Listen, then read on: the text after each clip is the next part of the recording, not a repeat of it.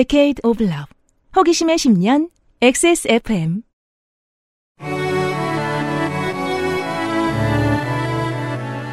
그것은 알기 싫다 특별기획 이십삼 국정감사 기록실 산업통상자원 중소벤처기업위원회.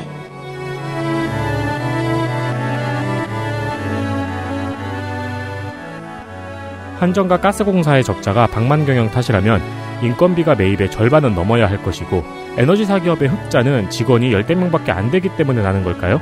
십팔 세기 강경 상인들도 하지 않을 순진한 발상입니다. 민영화의 위험을 논하는 중요한 시간 이십삼 국정감사 기록실 산자위입니다. 안녕하십니까? 저는 윤세민 위원장입니다. 산자위까지 왔고 이제 몇 개 남았죠? 앞으로 네 개? 네 개요. 아, 네 개 남았죠? 산자위 포함해서요? 네. 그렇죠. 네. 네. 방금 전에 이야기한 건조관사를 소개합니다. 네, 술, 술이요? 네. 건조관사를 소개합니다. 네, 건조관사입니다. 이게 청취자 여러분들은 익숙해요, 이쯤 되면은. 수? 참네.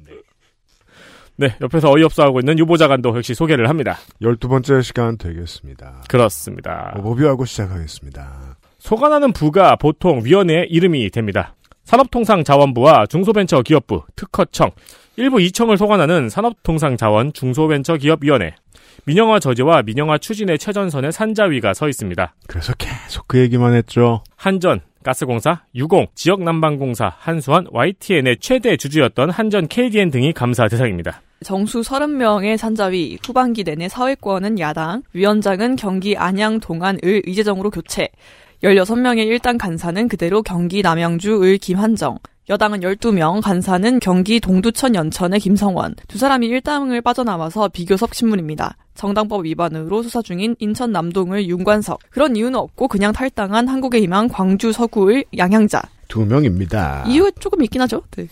이유 많죠. 그렇게 따지면. 광고 듣고 시작하겠습니다. 프로넥 케미하우스 애견 매트에서 도와주고 있는 그것은 알기 싫다 특별기획 이십삼 국정감사 기록실. 잠시 후 산업통상자원 중소벤처기업위원회 이야기입니다. 유해물질 안전기준 통과로 믿을 수 있고 반려동물이 더 좋아하는 케미하우스 애견 매트. 제주의 깨끗함을 그대로 담은 감귤, 그 위에 얹은 달콤한 화이트 초콜릿, 입안 가득 녹아드는 색다른 풍미, 촉촉함 속에 감춰진 바삭한 식감, 먹을수록 빠져드는 고급 천연 초코 디저트. 제주의 신선함에 달콤함을 더하다 과일 그 이상의 맛, 오감 만족 과일 스낵 푸르넥 감귤 초코.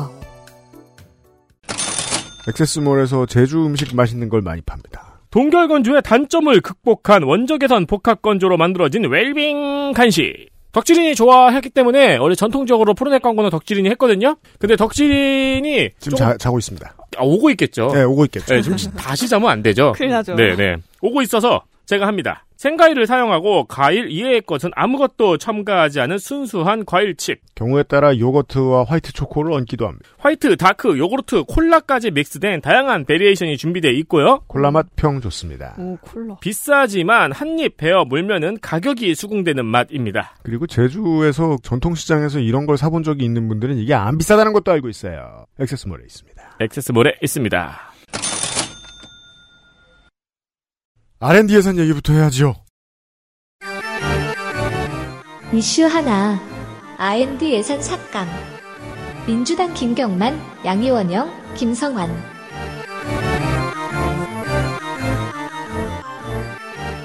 우리는 생각을 편하게 하기 위해서 현상을 습관적으로 단순화하곤 합니다.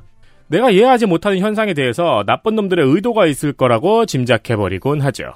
실제로 보수 정권이 대기업과 친하다고 해서 그 이야기가 곧 중소기업과 적대하겠다는 이야기로 이어질 리는 없잖아요. 그냥 중소기업과 굳이 적대할 필요는 뭐 있어. 대기업과 친해가지고 로비를 받고 떡고물을 받아 먹으면 되지. 그런 중소기업주들도 많아요. 저 그렇죠. 정당에는. 또 상상력을 확대해 보면은 일본의 수출 규제로 인한 불매운동, 그리고 그 이후에 이어진 문재인 정부가 주도한 소부장 산업 육성을 위한 지원을 해왔죠. 근데 그 이후 윤석열 정부가 아무리 일본과의 무역 정상화를 외친다고 하더라도 이후 소부장 산업에 대한 연구를 적대할 필요는 없잖아요. 한국 산업을 적대시하면서까지 일본과의 교역 그리고 외교 상황을 정상화시켜야겠느냐라는 질문입니다. 그렇습니다. 음. 그냥 일본과 정상화만 하면 되지. 그렇죠. 그 사이드 이펙트까지 전부 다 없애버릴 필요는 없잖아요. 음. 저 뭐 영일영일이 아니잖아요. 그렇죠. 음. 그러면서 이천이십 년에는 이천이십이 년에는 어, 일본에 수입해 들어오는 원자재보다 중국에 수입해 들어오는 원자재가 훨씬 더 크게 늘었습니다. 그렇습니다. 아, 가격 경쟁력 때문이기도 하고 이런 거 궁금해하시잖아요. 대중국 무역의 적자가 왜 이렇게 심해졌지? 한국 물건이 잘 안 팔려서인가? 맞죠. 대신 중국에서 수입해오는 것도 늘어났습니다. 근데 그것도 요수... 그럼 친중인가요, 이 정부가? 이런 얘기죠. 네. 근데 그것도 요수수 사태를 생각을 하면은 대중국 무역 의존도가 높은 것도 결코 좋은 게 아니잖아요. 네. 그러니까 이 사건은 정치적 사건이기 이전에 우리나라 산업계에 약점이 있다는 걸 보여주는 사건이잖아요. 그렇습니다. 그래서 윤석열 정부가 소부장 산업을 미워할 리는 없어요. 음. 근데 상상력이 모자란 탓에 자꾸 마치 윤석열 정부가 소부장에 대한 연구를 다시 축소시켜서 일본에 대한 무역 의존도를 높이려는 책략을 꾸미고 있다는 시나리오는 좀 너무하잖아요. 윤석열 정부는 억울합니다. 그렇죠. 또 소부장 업체들 만나면은 또 팍팍 지원해드리겠다고 말할 거예요. 윤석열. 그렇죠. 팍팍 죽여버리겠다고 할 순 없으니까. 그리고 사진이 찍히면 너무 멀리 찍혀서 안 보일 거예요. 저기 구글에 음. 윤석열 어퍼컷이라고 요즘 검색하시면은 음.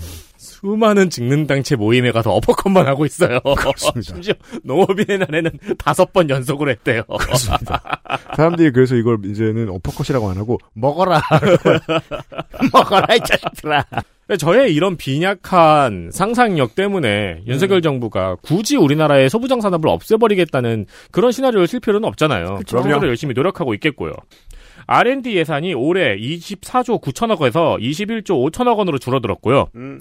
이 중에서 중소기업 벤처 스타트업 연구개발 예산이 일조 칠천칠백일억 원에서 일조 삼천이백팔억 원으로 올해보다 이십오 점 사 퍼센트 줄었습니다. 사분의 삼 토막 났습니다. 어. 이 중에서 소재 부품 장비 특별회계 예산은 팔십사 점 육 퍼센트 삭감되었습니다. 소부장을 죽이려고 하는 게 아닐지도 모르지만 이 돈 받으면 죽어요. 또 알 앤 디 사업의 구십오 점 오 퍼센트가 이 년 이상 중소기업기술정보진흥원과 협약을 체결하고 추진하는 협약형 계속 사업입니다. 음. 그러니까 사업을 추진하는 중간에 갑자기 예산이 삭감이 되었으니까 이 부분에 대해서는 중소기업이 메꾸든가 사업을 포기하든가 해야 하는 거죠. 음. 그러니까 계약상으로 계속해서 자금 지원을 하기로 계약이 돼 있고 시작한 사업인데 그렇죠. 그 중간에 끝나면은 음. 계약이 위반되거나 음. 사업이 포기되거나 어떤 중소기업주들은 위약금을 막 문다거나 할 수도 있을 그쵸? 거예요. 손해배상을 한다거나 누가 메꾼다거나 해야 되는 거죠. 음. 근데 변경 신청 사유에 정부의 예산 삭감은 없어요. 없습니다. 가장 통제할 수 없는 요인인데도요? 그렇죠. 음. 정부가 통제할 수 있으니까 없앴나? 우리 저, 저 환불 사유에 배송 오류 이런 옵션이 없으면 황당하잖아요. 그렇죠. 배송이 안 왔어요. 네, 음. 환불 사유에 미배송이 없는 거야. 근데 막 맛없어요 이런 것만 있고. 어, 그렇죠. 못 먹었달까요? 내가 우울해요 이런 것만 있고. 네. 그러니까 과제를 완료하지 못하면 어떤 중소기업은 출연금을 환수당하거나 음? 혹은 이후 사업에 참여 제한 조치를 받을 수도 있어요. 그렇습니다. 뭐 중소기업도 가만히 있진 않겠죠. 음. 김경만 의원은 중기부가 법적 분쟁의 당사자가 될 수 있다고도 이야기하기도 했습니다. 그리고 그 밑에 깔려있는 수많은 중소기업들도 법적 분쟁의 당사자가 지금 되고 있을 거고요. 음. 맞습니다. 네. 이영 중기부 장관은 알 앤 디 구조 개편이 불가피하다고 말하면서 중소기업 알 앤 디 사업의 성공률은 높지만 상용화율은 한 자릿수에 불과하다고 이야기를 했어요. 성공률과 상용화, 상용화율이 그러니까 정확히 차이가 뭔데요? 네, 그러니까 그러면서 이제 대기업과 격차가 벌어지고 있다고 했는데, 그러니까 뭐랄까 사업 자체는 성공을 해가지고 개발을 한 거예요. 아, 네. 네 그러니까 우리가 컨셉트카를 예로 생각을 해보면 좀 편하겠죠. 음. 근데 그 소재 부품 장비가 상용화로 이어지진 않는다는 아, 거죠. 네. 네. 요거는 정부에서 이제 정부 소부장 사업의 디테일이 이 상용화까지 매칭으로 대기업 매칭으로 지원을 하는 걸로 알고 있거든요. 음. 이 상용화로 이어지지 않은 원인을 조금 다양하게 분석을 해봐야 되지 않을까. 그러네요. 이거는 이제 기본적인 애티튜드. 글쎄요, 시다. 알 앤 디를 시장으로 보면요, 어 열 가지 개발을 성공했는데 열 가지가 다 상용화가 될 거라고 생각할 방법은 아예 없다고 저는 봅니다. 그건 초짜죠. 예. 음. 일단 대기업이 드러내놓고 빼앗는 거 아니고도 자기들이 이미 비슷한 분야의 대체제에 하청을 주고 있는 업체들이 쫙 깔려 있거나 음. 조금만 바꾸면 자기 하청 업체들도 충분히 할 수 있거나 이런 거면 대기업은 금방 따라잡을 수 있거든요. 음. 이래서 망하는 거예요. 그렇죠. 그래서 대선에 가면 기본적인 애티튜드가 중요합니다. 모든 대선 캠프들이 다 이 얘기를 하는 거예요. 벤처를 해보고 싶은 기업가들이 실패할 수 있는 기회를 응원한다. 이런 말을 막 하는 거예요. 음. 이 상황을 아니까. 음. 그리고 그건 정부가 떠받들어 주겠다. 그게 보통 중기벤처부가 운용하는 알앤디 예산의 의미입니다. 그렇습니다. 예, 음. 실패해라. 그렇죠. 그러니까 사실 이게 상용화율이 낮다는 거를 그렇게 지적할 만한 사안은 아닌 거죠. 이런 어, 중요한 수치가 아니다. 경험이 쌓여야 되니까요. 네. 그러면 그렇죠. 상용화율 높아지는 거고. 음, 음. 아, 낙법 연습하고 있는데 왜 그렇죠. 펀치 못하냐고 하는 그런 거죠. 의미입니다. 네. 네. 참고로 국감이 끝난 십일월 이일 윤석열 대통령은 기초 원천기술 기업에서 몇 년 이내에 상용화가 어려운 최첨단 기술 등을 위주로 알앤디 예산을 늘리겠다고 말을 했어요. 네. 어떻게 된 걸까요? 아, 이 전 비슷한 사례를 알죠. 오늘 오후에 덕질 간사가 저한테 보낸 메시지를 읽어드리겠습니다. 터무니없이 늦어서 정말 정말 죄송합니다. 태어난 일에 제일 죄송합니다. 뭐라고요? 거짓말입니다. 아, 이렇게 본인 없는 자리에서 이렇게. 그러니까 모두가 거짓말임을 알 것임. 이런 거짓말이 있죠. 제가 가끔씩 맞이하는, 이게 몇 년에 한 번씩 맞이하는 식은땀 나는 순간이 있어요. 너무 없는 자리에서 너무 없는 사람 욕을 하는데. 전화했는데 네. 성가병이 자작간 목소리로 받는 거예요. 네. 어떻게 해 진짜 심장이 떨어지네. 오늘 아침이었어요. 저도 빨리 늙고 싶지 않아서 제가 직접 전화하지 않습니다. 아무튼 그런 거짓말이고요. 네, 이외에도 중소기업 소상공인 알앤디 예산 중 열한 개 사업이 전액 삭감됐고요. 음. 지역균형발전 중소벤처 알앤디 사업도 육십일 점 팔 퍼센트 삭감이 됐습니다. 네. 짐작하시는 것처럼 유일하게 원전 알앤디 예산은 늘었습니다. 그렇습니다.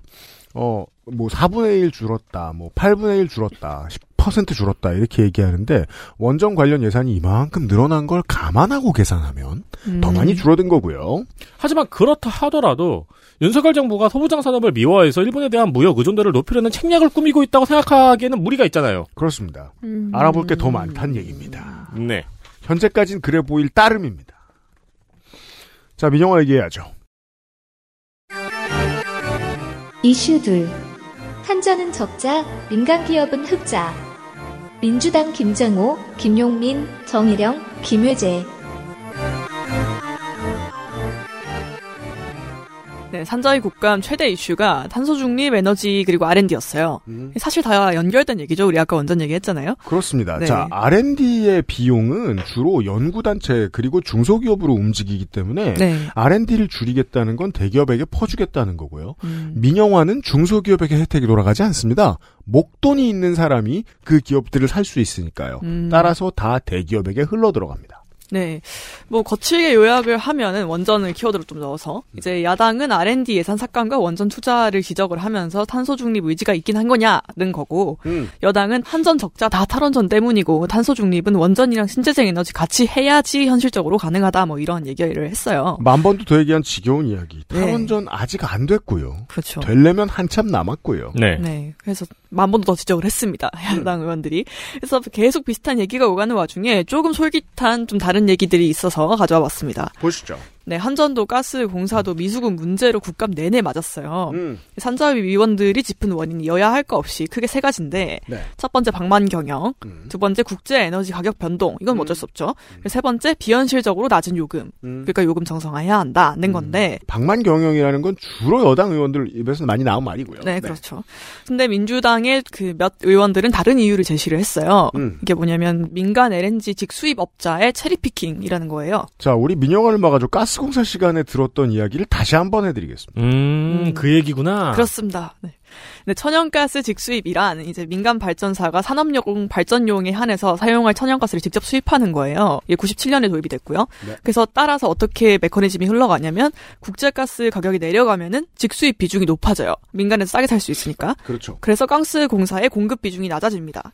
그리고 가스라는 건 유통기한이 어느 정도 있고 음. 보관을 하는데 큰 돈이 들기 때문에 어마어마하게 쟁여놓을 수 없습니다. 네. 만약에 쟁여놓고 싶으면 한국 같은 부자 나라들은 아예 광구를 사버리는 계약을 할 따름입니다. 음, 네. 한국은 가지고 있는 광구가 몇 개 있기는 있죠. 다만 그래도 수입 물가를 우리가 잡을 만한 능력은 별로 없다 보니까 음. 직수입 가격이 낮아지면 원료비가 내려가니까 민간 기업이 달려들어서 와 하고 사옵니다. 음. 그럼 가스공사가 더 사들일 필요가 없는 거예요. 음. 온 국민과 모든 공장이 쓰고 남을 가스가 돌아가니까. 네, 그래서 그 결과 가스비가 낮아졌을 때 음. 이천오 년에 직수입 물량이 일 점 오 퍼센트였거든요. 음. 이천이십 년에는 이십이 퍼센트까지 올랐습니다. 자, 십오 년 뒤에 이 사업을, 정확히는 이십이 년 뒤에 이 사업을 불화받았던 대기업들은 어마어마하게 논하게 됩니다. 앉은 자리에서 떼돈을 봅니다. 음, 그럼 반대로 가스 가격이 올라가면 어떻게 될까요? 네, 스포일러. 대기업들은 손해를 보지 않습니다. 그렇습니다. 직수입자들은 비싸니까 안 사죠. 네. 발전량이 낮아집니다. 그럼 누가 사와요? 가스공사가 사죠. 그래서 이천이십 년에 미, 민간 발전량 비중이 삼십사 퍼센트였거든요. 약간 직수입 물량이고 이거는 발전량이에요. 다른 네. 겁니다. 네. 근데 이천이십이 년에 그 비중이 이십이 퍼센트로 십이 퍼센트 줄었어요. 포인트 뚝 줄었어요. 떨어졌습니다. 네, 이 동안에 이제 러시아의 우크라이나 침공이 음. 있었죠. 음. 그래서 가스 가격이 팔 점 구 배 올랐어요. 그렇습니다. 네, 그러니까 안 샀죠. 원가가 비싸니까 사기업들은 대기업들은 안 네. 사와 버려. 안 사죠. 그러면 가스공사가 사야 되는데? 왜냐면 국, 국민은 가스를 필요로 하니까. 그렇죠. 공기업은 법에 매여 있습니다. 이 쿼터를 반드시 지켜야 됩니다. 네, 가격이 얼마나 오르든 말든요. 음. 그래서 가스공사가 지난해에 추가 부담한 비용이 사조 원입니다. 이것이 가공의 적자입니다. 네, 근데 이건 예측 가능한 어떤 그게 아니죠. 갑자기 국제 정세가 바뀌어가지고 부지게 된 부담이니까. 그럼요. 음. 근데 네. 민간 가스 수입사들이 낮아빠진 배째라고 누워있으니까. 그렇죠. 음. 그럼 당연히 가스공사는 적자가 쌓이니까 가스요금 올릴 수밖에 없죠. 네. 네, 전기요금도 비슷한 일이 있습니다. 그렇습니다. 네, 그래서 김정호, 김회재 의원은 이런 상황이 반복되는 걸 막기 위한 대안을 제시를 했어요. 음. 이제 민간 기업에 엘엔지 비축 의무를 부여를 하고 그리고 에너지 기업의 초과 이익을 환수하는 횡재세를 도입을 하자는 거예요. 횡재세. 네, 애초에 민간에 유리하게 판이 짜였다. 그리고 그 주체가 정부였다.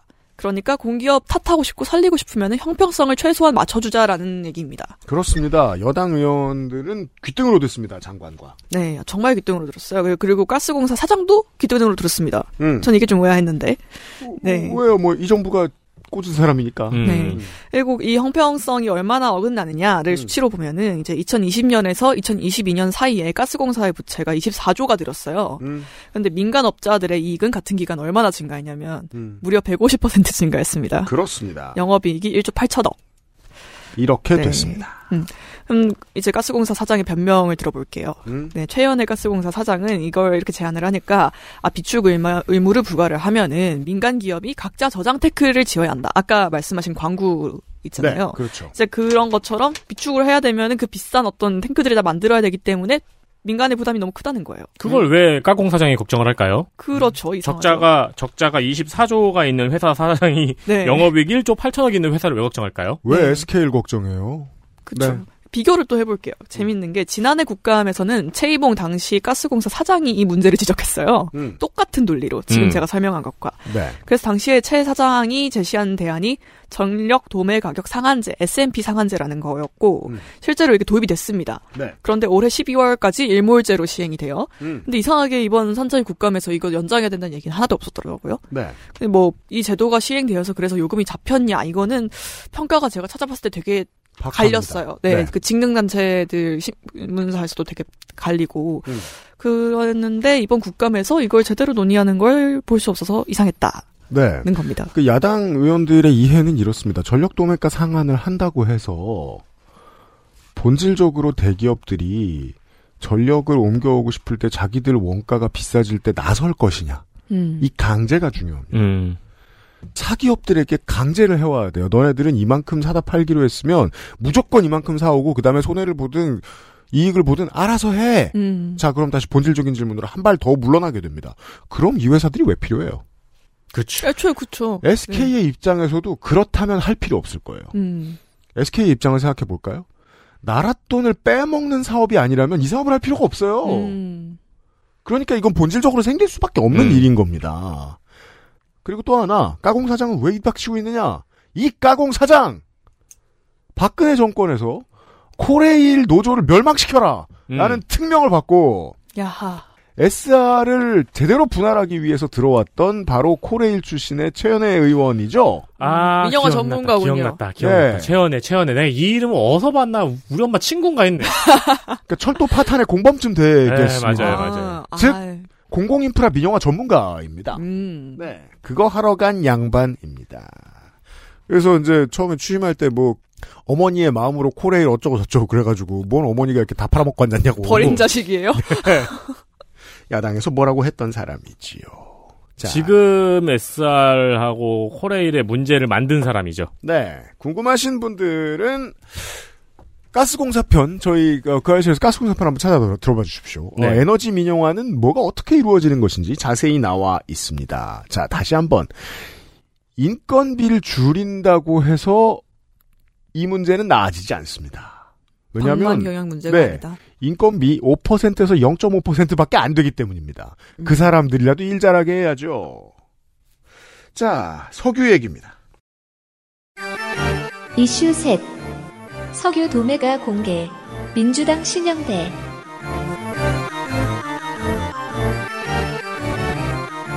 작년에 산업통상자원부가 석유 및 석유 대체연료 사업법 시행령 일부 개정안을 입법 예고했어요. 음. 근데 아직까지 시행이 되지 않고 있습니다. 네. 정유사들의 반발 때문이라는데요. 음. 민주당 신영대 의원실에서 지적했습니다. 네. 작년 기름값이 중구난방으로 널뛰었죠. 음. 저는 그때 살면서 그 주유소에서 경유값이 휘발유 가격이 역전한 거 처음 봤어요. 네. 드물죠. 네네. 극히 드물죠. 그게 전 세계적인 트렌드긴 했어요. 음. 주유소에서 그 가격표를 볼 때 충격 같은 게 있잖아요. 그죠. 기분이 좀 안 좋죠. 네. 물론 가솔린 타는 사람이나 전기차 타는 사람 입장에서는 경유는 여전히 연비가 더 좋기 때문에 음. 조금 더 비싸진다고 해서 가솔린 타는 사람보다 돈을 더 많이 쓰게 되는 건 아니라는 걸 알고 있긴 합니다만 경유차 타는 사람은 억울하기 그지없습니다. 음. 그렇죠. 네. 저도 가솔린 오너이긴 한데 근데 그렇다고 기분이 좋았던 게 아닌 게 이미 이천 원이 넘어있던 상황이어가지고 음. 네, 죽을 맛은 마찬가지였죠. 그렇습니다. 그래서 그때 유류세도 인하를 했는데 음. 실제로 체감하는 인하폭이 크지 않아서 유류세 인하에 대한 일부 이득이 정유사로 흘러들어갔다. 음. 주유소로 흘러들어갔다라는 지적이 있었죠. 그렇습니다. 그러니까 어떤 류의 특별한 세금을 어떤 물건을 팔 때마다 붙는 세금, 반드시 붙여야 되는 세금을 감면해 줄 때 가격이 그렇게 많이 내려가지 않았다라고 하면 궁금한 건 원가죠. 네. 그래서 요 문제는 작년 국감에서 다뤄졌었고요. 음. 음. 그리고 국제유가의 여파로 당시 정유 사사는 작년 상반기에만 십이조 삼천이백삼억 원의 최고 영업이익을 내고 와. 최소 오십 퍼센트에서 최대 천 퍼센트의 성과급이 나갔습니다. 천 퍼센트요? 네. 네. 아까 저기 민간업자 영업이익이 일조 팔천억이랬죠? 음. 십이조 삼천억. 야, 그렇습니다. 이겼다, 이겼다. 근데 같은 회사예요. 네, 물론 그렇습니다. 네. 의미 없는 싸움이었잖아요. 네, 계열사겠지만 뭐 회사는 다르겠지만 음, 네. 주머니는 같습니다. 그렇습니다. 이때 산자부에서 입법 예고했던 개정안은 음. 석유 도매가의 공개 범위를 확대하는 방안입니다. 음. 현재는 기름의 종류별 평균 판매 가격을 공개를 하고 있는데요. 음. 개정안에서는 시도별로도 구분하고 음. 판매 가격뿐만 아니고 판매량도 공개하는 게 주요 골자입니다. 네. 그러니까 세세하게 공개를 하는 거죠. 음. 민영화 무세들이 맨날 말하는 정유사 간 경쟁을 촉진하고 지역별 가격 차이를 완화하려는 의도가 담겨 있죠. 네. 윤석열 정부가 왜 이런 걸 추진을 할까? 어, 국민들한테 실제로 도움이 될 텐데. 왜냐하면 기름값은 지지율에 엄청나게 직접적인 영향을 주는 지표 중 하나이기 때문입니다. 그렇습니다. 음, 당장 주머니에서 나가니까요. 음. 네. 그리고 이 매일 눈으로 보이잖아요. 음. 그냥 운전하다가 아, 그, 예, 그 숫자를 보는 것만으로도 기분이 달라지거든요. 음. 아. 네. 특히 지역별 기름값 편차를 이제 완화할 수가 있다 그래가지고 작년 기사를 지금 검색을 해보시면은 음. 메이저 언론에서는 기사가 없고요. 음. 그 지역 언론들. 네. 그래서 뭐 강원도의 기름값이 안정화된다, 뭐 전라도의 기름값이 안정화된다, 경상도의 그렇죠. 기름값이 안정화된다는 주 기사들이 많이 나옵니다. 아. 그리고 몇몇 그 비싼 동네들이 따로 있거든요. 맞아요. 이 도매 가격 공개 확대 방안은 원래는 이명박 정부 때인 이천구년과 이천십일년에도 정책이 추진이 됐었어요. 음. 근데 그때도 정유사의 반대로 무산된 바 있습니다. 그렇습니다. 정유사는 이미 한번 해봤다는 겁니다. 보수 정부의 입을 틀어막는 일을. 네. 어, 근데 작년에 입법 예고를 했는데 아직까지도 시행이 되지 않고 있어요. 음. 이유는 정유사들의 반발 때문이라고 하고요. 자, 아시아타임즈의 기사를 하나 보실까요? 이천이십삼년 오월 십팔일 휘발유 도매가 공개 후폭풍 주유소 줄도산 위기. 이 말은 줄도산한 적은 아직 없다는 소리입니다. 음. 위기. 네. 박문규 장관은 규제개혁위원회의 민간위원들의 이견이 심하다고 답변을 했습니다. 음. 이게 민간위원들이 정유사 쪽 위원들이라는 얘기예요. 네, 뭐 네. 가만히 꽂습니까? 네. 정유사들이 반발하는 이유는 영업 기밀을 침해한다는 겁니다. 음. 아, 이 네 글자 정말 어디든 다 나오네요. 영업, 영업 비밀이요. 네. 동아일보의 올해 삼월 기사를 보면은 정유업계 관계자는 특유제품 도매가 공개 범위 확대는 가격 안정화라는 실효성도 불명확할 뿐만 아니라 당연히 불명확하지. 아직 해본 적이 없으니까. 그렇죠. 기업의 영업 비밀을 침해할 수 있어서 자유시장 경제 원칙에도 정면 배치된다고 했는데 제가 요거를 왜 그대로 가져왔냐면은 음. 요 문장 있잖아요. 음. 요 문장에서 특유제품 도매가 공개 범위 확대 요거 있잖아요. 음. 요것만 빼면은 대한민국 모든 분야에 다 적용할 어... 수 있는 말이에요. 그렇네요. 근데 뭐 예를 들어 우리나라에서 단일 품목을 제일 많이 수출하는 기업이라고 치죠. 삼성전자가 공장에서 뭘 하는지는 세계에서 누구도 몰라요. 음. 그건 티에스엠씨도 몰라요. 음. 하지만 무슨 원자재가 몇 푼의 가격으로 들어가는지는 모두가 다 알아요. 그렇죠. 아, 그럼요. 우리 시장에서 제일 많이 사는 게 뭐가 있죠? 신라면? 음. 어디에서 들어오는 밀가루가 얼마에 팔리는지 매일같이 다 알아요. 그래서 이번에 기사 났잖아요. 원가 올랐, 그 재료값 올랐다더니 사실 아니라고. 그러면 이 원자재 한번 생각해보죠. 석유 원자재로서의 석유 가격 국제적으로 모르는 데가 어디가 있어요. 다 그, 알잖아요. 그러니까요. 음. 예. 그럼 이 차 가공 후의 손적과 그 이후의 가격도 알 수 있는 게 답 아닌가요? 그렇죠. 그게 시장 경제 아닌가? 모르겠습니다. 그리고 자칫 국내 주력 수출 산업의 경쟁력만 약화시킬 수 있어서 섣부른 도입을 경계해야 한다고 전하고 있습니다. 야, 반도체는, 라면은, 화장품은. 그렇죠. 네. 너무 많이 본 문장이에요. 음. 이에 산업부가 이 개정안이 영업비밀을 침해하는지에 대한 법률 자문을 받았어요. 음. 근데 법률 자문의 결과로는 침해하지 않는다고 답변을 했습니다. 법률 자료에는 음. 대표적 과점시장이자 암묵적 담합이 형성된 석유시장의 가격 안정화를 위해서 가장 중요한 공급가격 정보를 공개해야 되고 음. 이는 헌법상 과잉금지 원칙에도 어긋나지 않는다고 답변을 했어요. 아, 네. 이, 그 점검하신 분이 굉장히 기름값 때문에 화빡쳐지셨던 거 아니에요? 그 수준이죠. 다시 한번 저 아까 아시아타임즈의 기사 제목을 주목해봅시다. 휘발유 도매가 공개 후폭풍이 정유업체 줄도산이 아니라 주유소 줄도산이래요. 이게 경제지의 음. 아주 오래된 방법이죠. 음. 그러니까 네. 본사... 자영업자가 뒤진다. 그렇죠, 그렇죠. 자영업자 잡고 협박하는 거. 아, 대형마트 그 의무 휴업을 그 했더니 이제 마트 노동자의 임금이 줄었다. 그렇죠, 같은 그렇죠. 거죠? 그 얘기죠. 그런 얘기입니다. 신영대 의원은 시행령 개정기간이 평균 사십육 일이고 법제처가 제시한 입법 소요기간도 구십 일인데 이례적으로 결론이 안 나고 있다고 지적을 했습니다. 석 달째 석 달 넘게 깔고 앉았다. 네. 거의 일 년이에요. 그리고. 음. 네. 이 법률 자문까지 받았는데도 이걸 추진을 좀 못하고 있는 거예요. 일 년째. 음. 작년에 입법 예고를 했으면서. 네.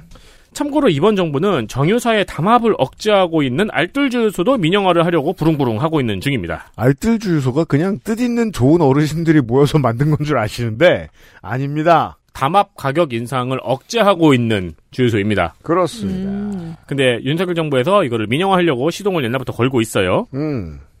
겁나서 제대로 못하고. 네. 그리고 어, 에스케이는 참고로 유공주유소, 옛 유공주유소 같은 겁니다. 맞습니다. 실제로 유공이 참여하고 있고 돈은 농협이 되죠. 네. 네. 그리고 에스케이는 원래 유공이 민영화되면서 이를 받아서 지금의 대기업이 된 기업입니다. 그렇습니다. 노태우가 낳고 간 알입니다. 네. 노소영 씨가 최태원 회장과 이혼하면서 에스케이 주식의 오십 퍼센트를 요구해서 지금도 재판 중이거든요. 네. 노소영 씨가 이걸 왜 요구했냐? 우리 아빠 없었으면 너네 집안은 거지다. 맞습니다. 에스케이의 음. 성장 기여에 노태우가 에스케이에 유공을 준 게 결정적이었다는 주장인 겁니다. 음, 양심 있으면 갚아라. 음. 아니겠습니까? 그때 제가 전에도 한번 말씀드렸을 거예요. 그 에스케이 선경이 유공을 가져갔을 때 음. 새우가 고래를 삼켰다고 했죠. 맞습니다. 끝으로 새벽 배송 이야기. 이슈넷. 새벽 배송을 보는 두 시선. 민주당 이동주, 국민의힘 김성원.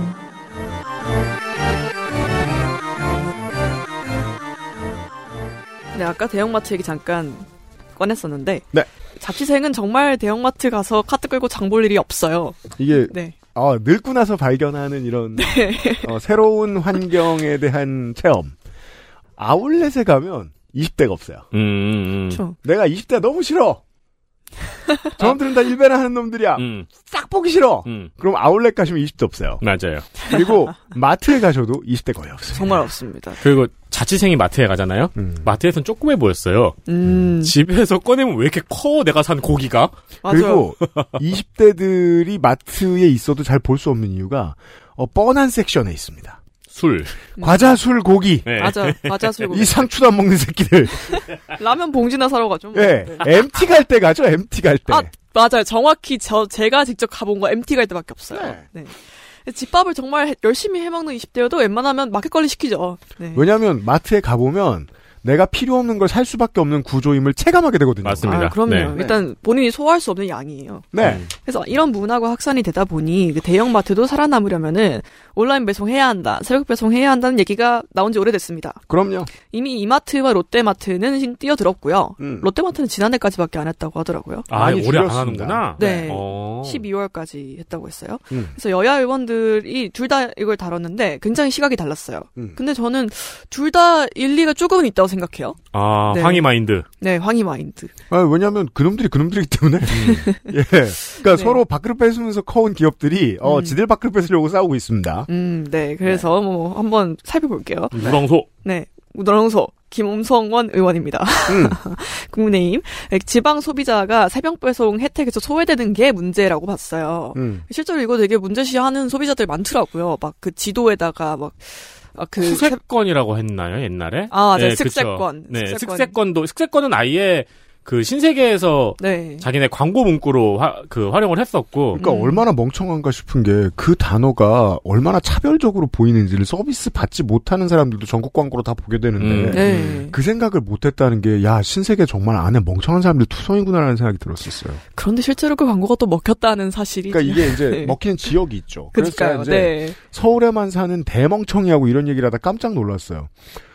그러니까 온라인 기업들도 포함입니다. 쿠팡도. 음. 이길 배송 안 되는 품목 지역별로 어마어마하게 많거든요. 어, 그럼요. 네. 예. 대부분의 지역은 똑바로 안 된다고 봐야 돼요.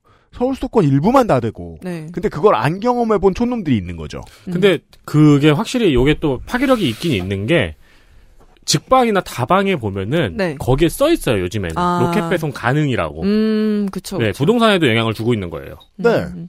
네, 그래서 그런 지도가 지금 인터넷에 막 떠돌아다닙니다. 음. 그래서 이마트의 경우를 보면은 새벽 배송은 수도권 일부 지역만 돼요. 또 역, 음. 하남, 광주 이런 데는 안 되더라고요. 음, 맞아요. 물류센터가 없어가지고. 음. 또는 뭐 배송 시스템이 갖춰져 있지 않아서 안 됩니다. 네. 그래서 김성원 의원은 이 혜택을 지방 소비자에게도 줘야 한다. 그리고 그 방법은 대형마트 온라인 배송 규제 해제다라고 봤어요. 아, 신박하게 규제를 해제해주는구나. 그렇죠. 근데 이게 아까 배송을 지방에 못하는 이유가 물류센터가 없어서 배송 시스템이 없어서였잖아요. 음. 그럼 이걸 푼다고 되느냐인데 음. 그 푸는 규제가 뭐냐면 영업 제한 시간이나 의무 휴업일에도 배송을 할 수 있게 하는 거예요.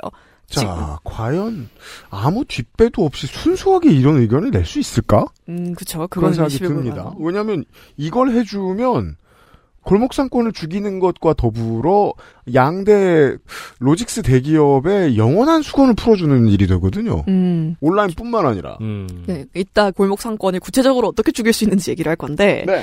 네, 현재 유통산업발전법에 의하면 그 영업제한 시간이나 의무휴업일에는 배송을 아예 할 수가 없어요. 그러니까 오프라인 시간과 온라인 시간이 연동돼 있어요. 아, 그렇구나. 그러니까 네. 니네가 쉬는 날에는 배송도 안 돼. 네. 네. 그러니까 아예 지금 여기가 다 배송이 안 되는 건 아니지만 그 시간 안에만 되는 거예요. 음. 아, 김성원 누군지 알았어. 사진 잘 나오게 비 좀 왔으면 좋겠다. 어, 맞아요. 네. 아~ 그 사람입니다. 그입니다. 그래, 네, 왜 익숙한 우리 아빠 네. 친구인가 했네. 내 팀! 네. 아, 익숙한 이름들이 많이 나오네요. 음. 네. 그리고 박문규 장관도 이 안에 적극 동의하고 있어요. 음. 산자부와 김성원 의원은 이게 소비자만을 위한 일이 아니라고 또 주장을 합니다. 음. 네. 아, 요거. 윤석열 정권이 정권 초기에 잠깐 네. 꺼냈다가 황급히 도망갔죠. 음. 의무휴업일 해제. 그렇죠. 네, 그 대구는 그리고 했어요. 음. 대구는 그 지자체 규정으로 했습니다. 네. 아, 거기는 시장이 세니까 네. 음. 법을 잘 알아서. 그렇죠. 음. 네, 그래서 어떤 논리냐면은 이제 온라인 시장의 급성장으로 그 대형마트의 수익이 말 그대로 반토막이 났어요. 점점 안 됩니다. 네, 그래서 유통업계 내에서도 경, 경쟁력을 가지려면은 규제를 완화를 해야 하고 음. 이렇게 하면은 고용도 증가할 거고 중소 납품업체 판로도 확대될 거다라는 거예요. 즉 중소 납품업체의 판로를 대기업이 꽉 틀어지고 있는 이 상황에 음. 아무 문제도 없다고 생각하는 사람이 할 수 있는 말이기도 하고요. 네. 네. 까만소 보겠습니다. 네. 네. 민주당 이동주 의원입니다. 음. 신축론을 펼쳤어요. 음. 이제 규제 완화의 필요성은 인정한다라고 하면서 음. 주변 상권 영향 평가가 선행되어야 한다는 입장을 내셨습니다. 이게 이제 또 지역 총선 들어가면 이거 해주겠다고 떠들어야 되거든요. 네. 민주당 의원들도. 음. 음. 그런데 이 평가를 해야 하는 근거는 이제 노동자 건강과 주변 중소상공인에 대한 위협이에요. 음. 이제 산자부에서는 이제 그 규, 고용 규모를 추켜 세워줬지만 음. 그 최근에 막 쿠팡 이런 데서 엄청나게 고용을 촉진을 시켰다라고 얘기를 했지만 네. 올해에서만 쿠팡 산재로 사망한 노동자가 세 명이죠. 음. 그리고 지난해 기준 쿠팡 산재만 천사백육십사 건입니다. 음. 엄청나죠. 네. 그리고 주변 상권에 미칠 영향 이거 좀 더 구체적으로 보면은 이게 대형마트가 들어와서 옆에 있던 전통시장이 죽었다 이런 얘기는 많이 들어봤잖아요. 음. 근데 이건 그 정도의 문제가 아닌 거예요. 네. 숫자로 보면은 이제 대표적인 이런 온라인 배송 중에 최근에 퀵커버스라는 서비스가 또 새롭게 유행을 하고 있잖아요. 그렇죠. 이게 뭐냐면 그 한 시간 거리에 배송을 해주는 거예요. 음. 네. 지금 내가 시키면 한 시간 후에 우리 집에 휴지를 받을 수 있는 거예요. 음. 그렇죠. 대표적으로 이제 배민의 비마트 같은 게 있죠. 음. 근데 이걸 하려면 그 도심형 물류센터라는 걸 설치를 해야 돼요. 음. 그래서 지금 비마트가 설치한 게 백사십 대거든요. 음. 근데 전국 대형마트에서 다 이걸 다 설치한다고 생각을 하면은 그렇죠. 전국 대형마트가 오백 개예요. 음. 그럼 그거에 비례할 만큼의 물류센터를 설치를 하겠죠. 그렇다면 네. 롯데와 신세계는 이미 다 준비가 되어 있는 롯데와 신세계의 머릿속 음. 이미 다 준비가 되어 있는 상황에서 네. 정치권만 로비를 성공하면 음. 우리가 후발주자 치고는 어마어마하게 강력한 힘으로 온라인 시장을 밀어붙일 수 있다는 거, 엄청난 믿음을 가지고 음, 있는 거예요. 그렇죠. 네. 그러면 로비만 잘하면 되는 겁니다. 음. 음. 네. 그러면 그냥 옆에 전통시장 죽이는 게 아니라 한 시간 거리 내에 있는 모든 골목 상권을 죽일 수 있는 거예요. 그렇죠. 가능합니다. 네. 그래서 뭐 박문규 장관도 그 우려는 이해한다라고 했어요. 음. 그래서 산업연구원에서 지금 뭐 관련 연구 용역을 진행을 하고 있는데 그걸 음. 뭐 고려해보고 정책을 추진을 하겠다. 노동자 환경 악화 우려에 대해서도 뭐 동의를 받고 규제 완화를 하겠다라고 얘기는 했습니다. 네. 하지만 이것도 거의 수거에 가까운 얘기임을 경험적으로 알고 있죠. 마지막 메시지는 그거입니다. 사람들은 더 많이 죽을 겁니다. 야간 배송이 심화되면 심화될수록 네. 쿠팡이 매일같이 부어주고 있습니다. 그리고 우리는 호떡을 못 먹게 될 거예요. 왜요? 시장에 다 죽어서요. 아 그렇습니다. 네, 네 옥수수랑. 이제 음. 지금 배민에서 타코야키를 시키는 시대잖아요. 음. 그죠. 네, 그래서 거리 타코, 타코야키 포차가 망하고 있어요. 제가 안 잘랐죠. 배민 이야기는 내일 한 번 더 음, 네. 하도록 하겠습니다. 어. 잘랐어요? 네. 네. 배민은 아직 못했습니다. 얘기가 많아, 많아가지고요. 네. 네. 이슈였습니다. 엑스에스에프엠입니다.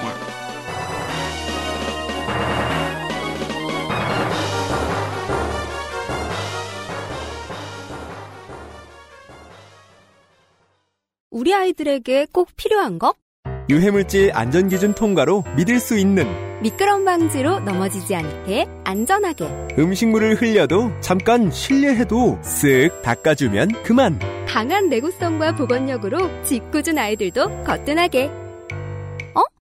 갖고 싶어?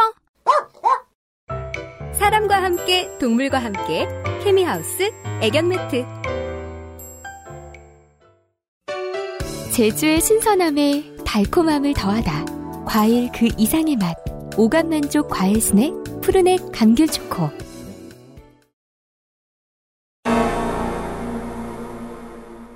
장면 하나 미국의 진보적인 영화 감독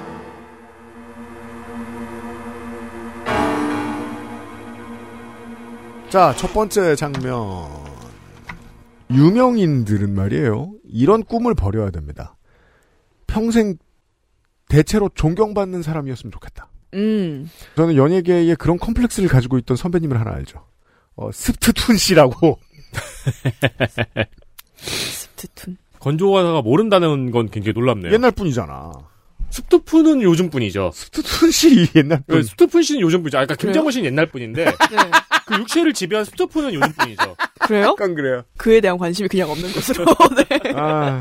본체에 대한 관심이 없는 문제인 것으로. 왜냐하면 사람은 대부분 자기가 생각하는 것만큼 유능하거나 선하지 않고 더 강철같지도 않고 그리고 늙다 보면 총기가 사라지기도 하고. 아 그럼요. 예, 네. 얼마든지 그럴 수 있습니다.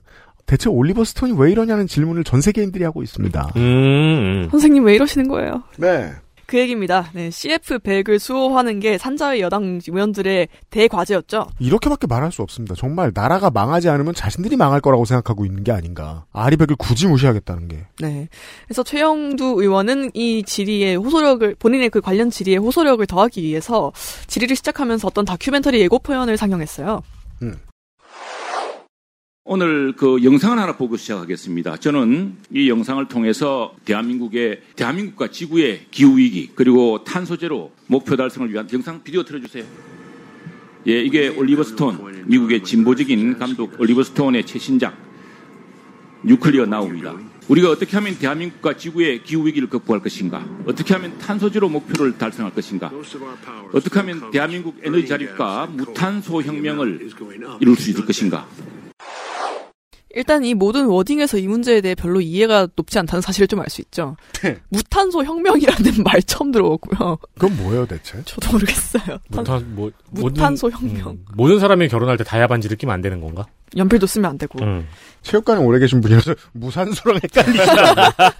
그리고 그 영화 보라, 예고편 보라고 해놓고 나오는 내내 지금 본인이 말을 했어요. 그래서 나레이션이 하나도 안 들렸는데요. 아, 마, 말하는 시간은 아껴야 되거든. 네, 그 관크. 그러니까, 아 근데 심지어 그 자막이 나오긴 한데 다 영어거든요 나레이션이.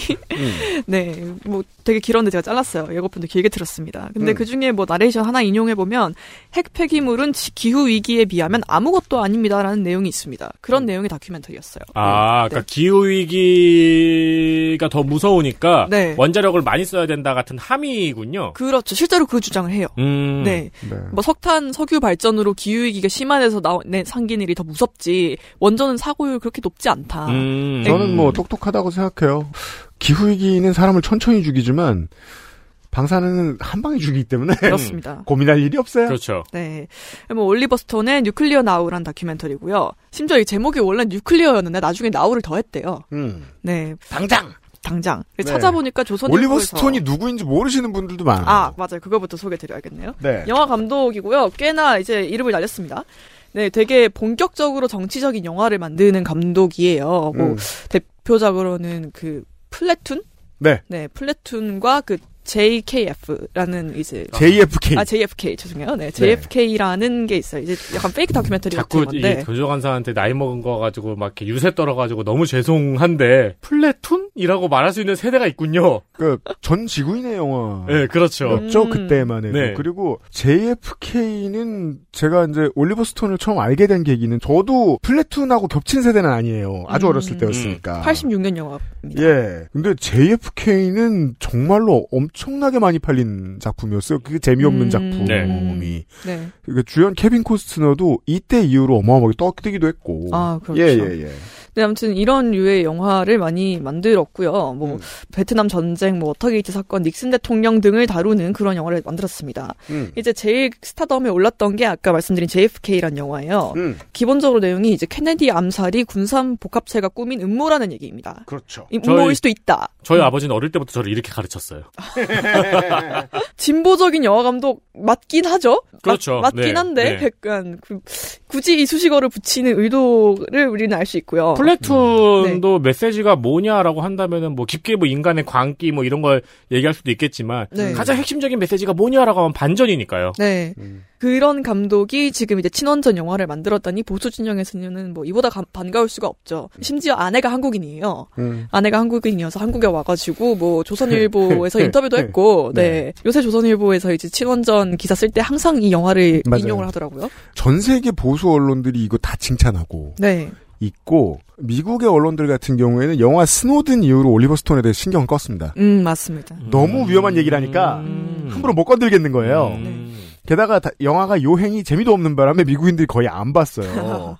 그때부터 올리버 스톤을 이야기하는 게 미국 사회 내에서 좀 금기시 됐거든요. 음. 그 다음에 나온 영화라 신경을 별로 안 써요. 제가 서치를 영어로도 해보려고 노력을 했는데 네. 생각보다 최근에 뭐 평이랄 게 나올 게 없어가지고 그러니까 전작인 스노든 영향을 좀 크게 미쳤고 음. 미국 사람들이 가급적 올리버 스톤 얘기를 하지 않는 게 좋겠다. 뭐 스노든은 이제 그 미국의 불법 스파이 활동을 다룬 그죠? 영화입니다.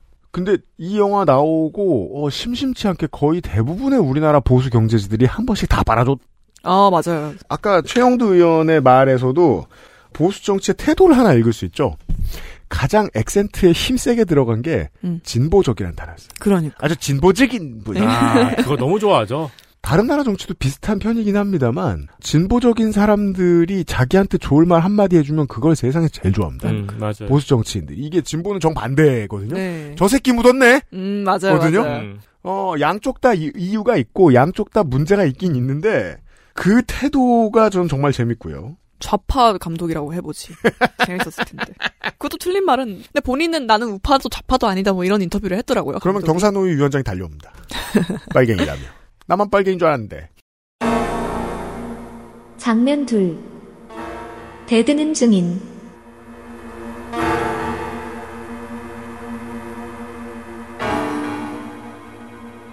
네, 산자위 국감은 이제 하이라이트가 국민의힘 이철규 의원과 유창호 공영 홈쇼핑 상임감사의 싸움으로 잠시 감사가 중지가 되었어요. 자, 유창호 공영 홈쇼핑 상임감사. 이번 정권이 내리고 싶은데 못 내리는 사람들 중 한 명입니다. 네. 이철규 의원은 법인카드 업무 추진비 사용을 두고 처음으로 충돌을 했습니다. 음. 오천삼백팔십칠만 원을 제출했더라고요. 근데 대표보다도 네 배나 많은 금액을 사용했어요. 대표보다 상임감사의 활동이 더 컸습니까? 예, 답변 드리겠습니다. 네. 아니, 컸습니까? 그냥. 아니, 그러니까, 아니, 답변 드리겠습니다. 이봐요, 그냥, 나한테, 예, 저, 나한테 저, 이야기하세요. 아, 제가 법인카드 쓴 것 중에 부서 운영비가 자, 대부분이고요. 유감사! 사분의 삼분은 부서 운영비에 썼습니다. 아니, 제가 접대비에 쓴 거는 한 달에 사십오만 원에 불과합니다. 네. 한 달 사십오만 원 접대비 쓴 걸 가지고 문제를 네. 삼으면 여기 있는 분들한테 제가 죄송합니다. 예, 증인. 증인 치고 남다른 전투력을 일단 보여줍니다. 한 달에 사십오만 원 했었는데 여기 있는 분들이 뭐라고 하시면 그 다음에 저는 뭐 안 되죠. 나 막 승질 낼 줄 알았는데 음. 죄송합니다. 네, 의연하죠? 네. 네. 의연한 크레센도 화법. 예. 비꼰 거죠? 그니까 이 사람은 이제 그 많은 어차피 다 주변에 다 회유가 있었는데, 어, 이재명 당대표 주변에 있었던 인물들 모두에게 회유가 다 들어갔는데, 음. 그거 안 먹히는 사람들에게 흔히 있는 일입니다. 네. 네. 이렇게 싫어하는 이유는 국민의힘에서 음. 어, 이 유창호 상임감사가 재직 중에 이십 대 대선 이재명 후보의 특보를 역임했기 때문입니다. 음. 그래서 이걸 두고 질의를 하다가 말싸움을 하고 결국 정회까지 이끌어냅니다. 네, 그러니까 법적으로는 상임감사까지는 정치활동을 하는 게 승인받아야 되고 자시고 하는 게 아닌 걸로 저는 알고 있어요. 네. 음. 하지만 시비는 걸어야겠습니다. 무슨 오더가 내려왔는지 정말 열심히 싸웠어요. 음. 여당 의원들이.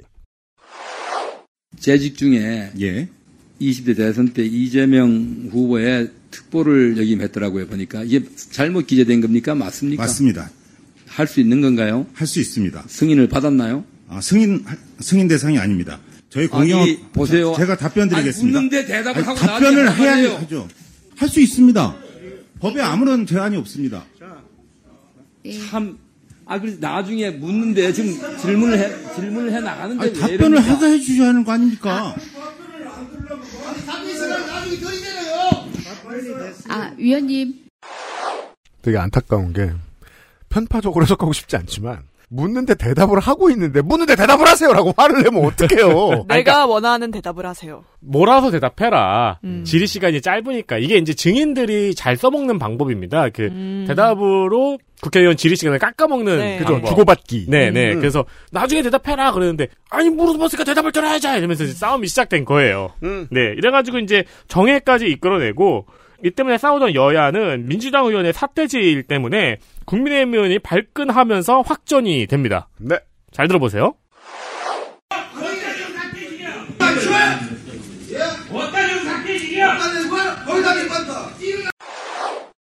어따 대고 사태질이야! 라고 국민의힘 의원이 물어보니까 걷다 대고 한다! 그렇죠. 이때 카메라가 위원장을 비추고 있어가지고 아, 누군지는 저... 모르겠어요. 저는 이게 위쪽에서의 오더인지 아니면은 이제 뭐 위원회 내에 간사와 의원들이 짜서 한 그냥 작은 팀플레이인지 모르겠는데 국감 초기에 한번 기치를 한번 띄웠어요. 요즘은 여당도 대통령실만 아니라 여당도 이런 거 하거든요. 시민단체를 동원해서 먼저 고발하게 만들기. 음. 이 사람을 먼저 고발을 음, 합니다. 맞습니다. 국감에 음. 부르기 전에. 한번 띄워본 거예요. 뭐의 의도로 그랬는지는 모르겠지만 그래서 나름 의도를 가지고 준비된 카드였던 것 같은데 잘 먹혔는지는 모르겠습니다. 사람들이 모르잖아요, 잘? 그러니까 어쨌든 그래도 유창호 상임감사는 불손한 태도 때문에 네. 국감장에서 퇴장을 당했어요. 그렇죠. 이거에 이를 부득부득 갈았던 국민의힘은 유창호 상임감사의 비리를 샅샅이 찾아왔습니다. 아, 네. 장면 셋. 고개도 못 들 어마무시한 비리.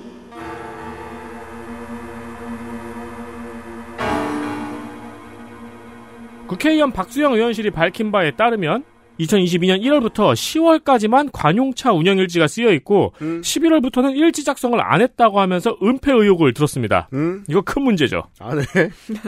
그리고 여긴 상암에 있는데 무려 강남에 있는 대학으로 수업을 듣기 위해서 관용차를 한 번도 두 번도 아닌 열두 번이나 이용했어요. 어, 그럼 네 번은 결석했습니까? 보통 십육 주 차입니까? 세상에 이럴 수가 있나요? 심지어 강의 시간은 다시 사십 분이거든요? 음. 근데 강의를 듣기 위해서 오후 네 시 사십 분에 출발을 했어요. 겁나 세게 밟았겠네. 그렇죠. 상암에서 강남이니까 좀 밟아야 돼요. 예. 네, 뚫려야 밟죠 그것도. 음. 근데 연차나 반차를 낸 적이 없습니다. 음. 이럴 수가 있습니까? 아, 네 시 사십 분에 퇴근 한 시간 퇴근을 전에 했는데. 나가면서 아... 심지어 병원도 열 번을 갔어요. 음. 이 박수영 의원의 워딩을 그대로 말씀을 드릴게요. 음. 병원을 열 번을 갔는데 아프면 상암에 있는 병원을 가야 되는데 음. 강남에 있는 병원을 간 건 사적 유용이다. 아니, 강남 어... 무시합니까? 강남 사람들은 아프면 상암에 있는 병원으로 가야 되나요? 세상에 이렇게 큰 비리가 도사리고 있었어요. 아, 그렇습니다. 이래서 지금 의료 그 인력이 다 모자란 거고. 그렇죠. 지금 수도권에 다 사람들이 의료 쇼핑을 하러 오는 거고. 이 어마어마한 비리에 대해서 이영 중소벤처기업부 장관은 얼굴을 들지 못할 수준이라고 말하고는 yeah. 신속하고 강력한 조치를 취해서 결과를 공유할 것이라고 말하고 해임 절차가 진행 중이라고 언급했습니다. 아, 짰네요, 잘. 네, 음. 그리고 언론은 이를 크게 크게 보도했습니다. 그렇습니다. 저는 여기서 제일 재미있는 게 언론이었어요. 봐서 이상하면 보도를 안 해도 될 텐데 네. 음. 혹은 이걸 봤을 때 잘 팔리지 않을 것 같으면 보수 언론 입장에서도 보도를 안 하면 될 텐데 꽤 열심히 했거든요. 네. 이걸 가지고 민주당 수사 한 번 더 하나? 싶다는 생각도 들어요. 음, 근데 진짜 산자위 얘기가 기사가 눈에 들어오는 게 별로 없었는데 기사가 나온 것 중에서는 네. 이건 되게 많이 나왔더라고요. 예, 참 언론 안타깝습니다. 우리가 맨날 하는 얘기를 거두, 그러니까 거세하고서라도 지금 이제 검찰의 야당 공격 정국은 흔히 말하는 샌드위치 정국이죠. 네. 어, 샌드위치 썩은 걸 찾아내야겠다라고 압수수색 영장 쳤다가 또 반려됐죠. 음. 이제 또 반려되니까 쪽팔려가지고 그런지 보도도 안 해줘요. 음. 그 다음에 뭐가 필요할 거 아니에요? 지금까지 이 년째 가지고 열심히 언론 플레이했던 게 다 안 통했으니까 이거 하나 이제 싶다는 생각이 슬쩍 들어서 소개해드렸습니다. 아니, 아프면 상암에 있는 병원을 가야지. 나도 아프면 마포에 있는 병원 갑니다. 인플루언서? 네. 장면 넷. 이름 없는 인플루언서.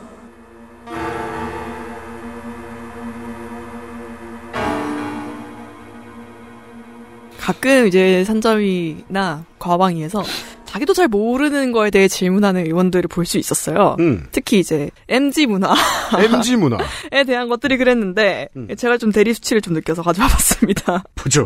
네, 민주당 김용민 의원이 이제 중기부에서 중소기업 수출을 돕기 위해 진행하는 가상 인플루언서 제작 사업을 비판하고 싶어했어요. 싶어했어요. 네, 그래서 피피티에 인플루언서의 정의를 띄웠습니다. 네, 인플루언서의 정의, 타인에게 영향을 미치는 유명인, 에스엔에스에서 많은 팔로워나 구독자를 가진 사용자나 어쩌고 저쩌고 저쩌고, 영향을 미친다는 뜻의 단어인 인플루언서에 전미사 이하를 붙인 단어, 뭐 이렇게 음. 다 띄워줬습니다. 뭐 그건 진짜라고 좋아요. 네, 뭐 맞죠. 그리고 음. 문제가 된 사례를 소개를 했어요. 그죠. 이게 중기부에서 어, 제작을 의뢰해서 만들어진 영, 그 가상 인플루언서인데 보니까 이게 굉장히 좀 그 질이 품질이 낮아 보여요. 이걸 보고 아, 저 제품을 구하, 구매하고 싶다 이런 생각이 좀 잘 안 들어요. 그런데 더 심각한 게 있습니다. 혹시 이 가상 인플루언서 이름을 아십니까? 모르시죠? 네. 네, 저도 모릅니다. 왜냐하면 이름을 짓질 않았습니다. 인플루언서인데 이름이 없어요. 네, 이게 심각한 문제입니다. 이게 뭐, 무슨 소리예요? 제가 이해를 돕기 위해 말씀드릴게요. 네. 제 가상 인플루언서 어느 세대도 이해 못할 것 같은데요. 네. 일단 네, 이제 뭐 문제로 삼는 거는 그 가상 인플루언서 영상의 퀄리티가 낮다는 거예요, 일단. 음. 근데 그건 좀 낮긴 해요, 제가 봐도. 약간 사이버 가수 아담을 생각나게 하는. 그럼 음. 너무 낮잖아. 그냥 그거보단 낮긴 해요. 근데, 예. 근데 또 못 쓸 정도로 낮나? 뭐 그런 느낌은 아니, 아니거든요. 네. 약간 심즈 정도. 본인이 약간 유튜브 설정을 이, 그 사백팔십 피로 해놓은 거 아닐까요? 그러니까 약간 그 가져온 게 머리카락과 배경이 뭐 약간 외곽선이 합성치가 아~ 난다고 그런 거예요. 아~ 그리고 그래픽 수준이 낮구나. 네, 근데 그 사실 지리에선 제대로 얘기가 안 되는 것 같았는데 가상 인플루언서라는 거는 완전 다 에이아이로 만들어야 되는 거거든요. 네. 근데 음. 중기부에서 제공을 한 거는 음. 그 실제 배우를 섭외를 해서 배경을 합성을 하고 얼굴을 음. 좀 약간 만진 거예요. 음. 그러니까 이게 완전 그 에이아이 모델이 아니었던 음. 거죠. 네. 네. 근데 그걸 돈 백만 원 주고 하라고 한 거예요. 건당. 그럼 음. 절대 그렇게 될 리가 없잖아요. 네. 그 원하는 광야의 느낌으로 될 수 없는 거예요. 음. 네. 음. 그렇다 보니까 문제가 있는 건 맞아요. 그런데 음. 지금 이제 김용민 의원이 그러니까 문제가 있으니 거. 질의할 법은 한 이슈인데 네. 그럼 그 다음에 의원실이 질의할 내용을 잘 만들어 오는 과정이 필요하잖아요. 그렇죠. 근데 가상 인플루언서라는 게 하는 게 그렇게 그 에이아이 모델을 만들어 놓으면 걔네가 막 인스타도 만들고 그래요. 뭐 네. 이름도 맞아요. 이름도 네. 있고 뭐 성격도 있고 뭐, 뭐 나는 환경보호에 관심 있고 뭐 이런 그럼요. 소개가 있어요. 약간 음. 그런 설정을 붙여놓고 실제 자기가 일상생활을 하는 것처럼 막 인스타 찍어서 올리고 맞아요. 그러니까, 그 네. 작년에 여리지라는 캐릭터 가 네. 있었어요. 그래가지고 사람들이 역시 윤석열이지의 그 여리지냐고 막 그랬었어요. 네, 그, 그 캐릭터 빌딩을 해서 인기를 얻는 거란 말이에요. 맞습니다. 그렇죠. 네. 그래서 그들이 소통도 해요. 그 사용자와 함께. 음. 그래, 그 과정이 없어서 이게 홍보 효과가 없었다라는 건 말이 되는데, 음. 지금 이름이 없는 게 심각한 문제라고 얘기를 했잖아요. 음. 이름은 그 기업에서 붙여주면 되는 거죠. 그죠. 중기부에서 만들어서, 자, 이제부터 이 아이의 이름은, 영희입니다. 이러면서 지금부터 붙이면 되죠. 네, 네. 지금부터 붙이면 되죠. 음. 그리고 이름을 붙이면 이게 유명해지나요? 그것도 아니잖아요. 네. 그러니까 이 가상 인플루언서라는 시스템 자체를 이해를 못하고 좀 질의를 한 느낌이었어요. 음. 네. 음. 일단 하나당 백만 원 이런 거 자체가 전혀 이해를 못한 사업인 것 같은데 그쵸? 처음부터. 그러니까 중기부도 이해를 못했고. 그 사업은 확실히 못했는데. 네. 김용민 의원도 좀 잘 못했고. 음. 의원실도 음. 잘 못했고 보좌관들 이거 볼 시간이 없었다고 말하면 그거보다 더 이해하기 좋은 뭐 해설은 없긴 하겠죠. 바쁘니까 다들. 네.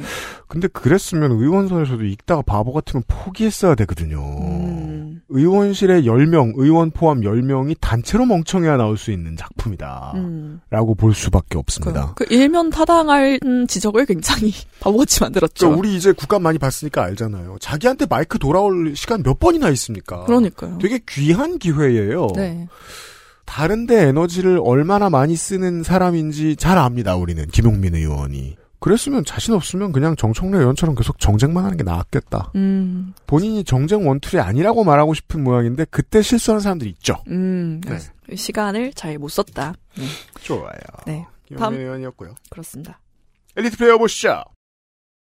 산업통상자원 중소벤처기업위원회 엘리트 플레이어.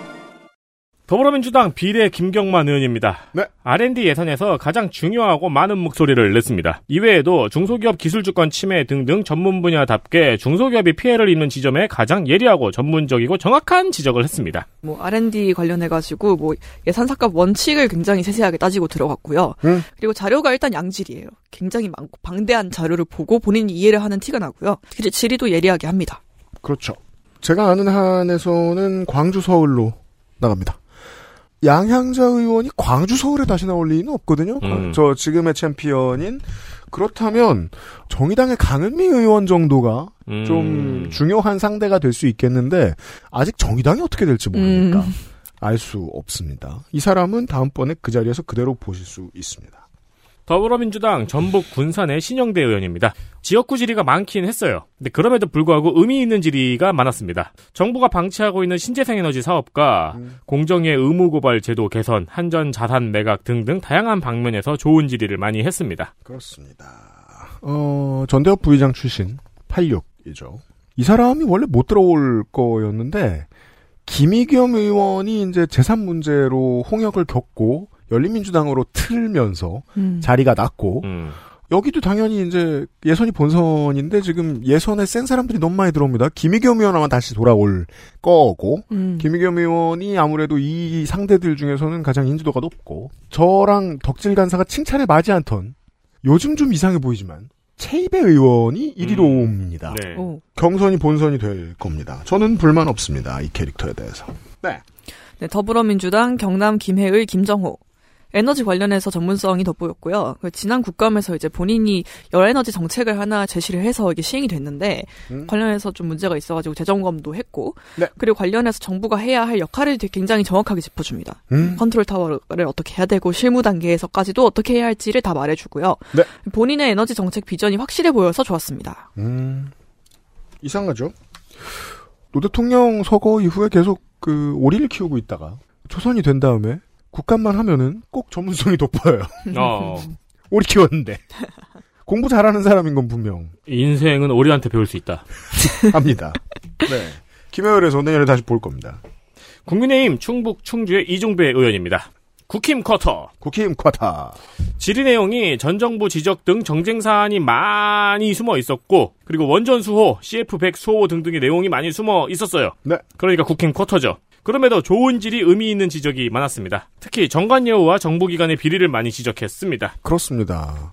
경기도 쪽을 제외하면은 국민의힘의 삼선 의원들 중에 국감 열심히 하는 사람 없거든요. 네. 그리고 이제 국민의힘의 요즘 분위기를 보는 법. 요즘 조용하다. 음, 맞습니다. 그러면 음. 다음에 내 지역구에서 그대로 출마하겠다. 음. 는 뜻입니다. 음. 최근에 이런 얘기 하죠. 인요한 위원장이 전화하면 전화를 받지 않는다. 오. 라고 기자들한테 그냥 대놓고 얘기합니다. 오. 로우키. 지금 닥치고 있으면 넘어간다. 이제 총선기획단 들어올 때 이 분위기 없어진다. 음. 이제까지 했던 말 다 사라진다. 그러면 누군가가 한 몇 사람이 승질나서 개길 거 아니에요? 지금의 인요한 위원장한테? 그럼 그거 보고 조용히 있으면 되는 거예요. 음. 누가 이기나 보면서. 음. 어, 의원 이겨라. 그럼 지금까지 가만히 있다가 나중에 경선 나가면 그만인 음. 겁니다. 처음으로 장제원이 들이받았죠? 우리 지난 시간에 얘기했듯이. 그런 입장에 있는 사람입니다. 지금 나대면 뼈도 못 추립니다. 하태경 꼴 난다라고 하겠죠. 예. 충주는 이종배가 강해서가 아니라 원래부터 보수정당이 셉니다. 아, 민주당이 누가 올라와도 불리한 거죠. 한자위 시간을 했습니다. 자... 건조 간사가 그 이번 주 녹음을 준비하는데 네. 아 죽을 뻔했어요. 제가 보기에. 잠을 좀 자긴 했나요? 아 좀 잤죠. 한 뭐 네 시간 잤습니다. 야, 그래도 유능하다. 그렇게 해놓고 잠도 잤어 어떻게? 이번 주에 건조 간사가 준비할 원고가 좀 많았죠. 네. 네. 네. 저, 저 저희 회사 것까지 하면 여덟 개의 마감을 짓습니다. 오 마이 갓. 내일 이 시간 행안위 시간에도 건조 간사와 함께 하겠습니다. 파이팅. 세 명의 노동자 물러나. 정관사 기록실입니다. 감사합니다. 감사합니다. 엑스에스에프엠입니다. I, D, W, K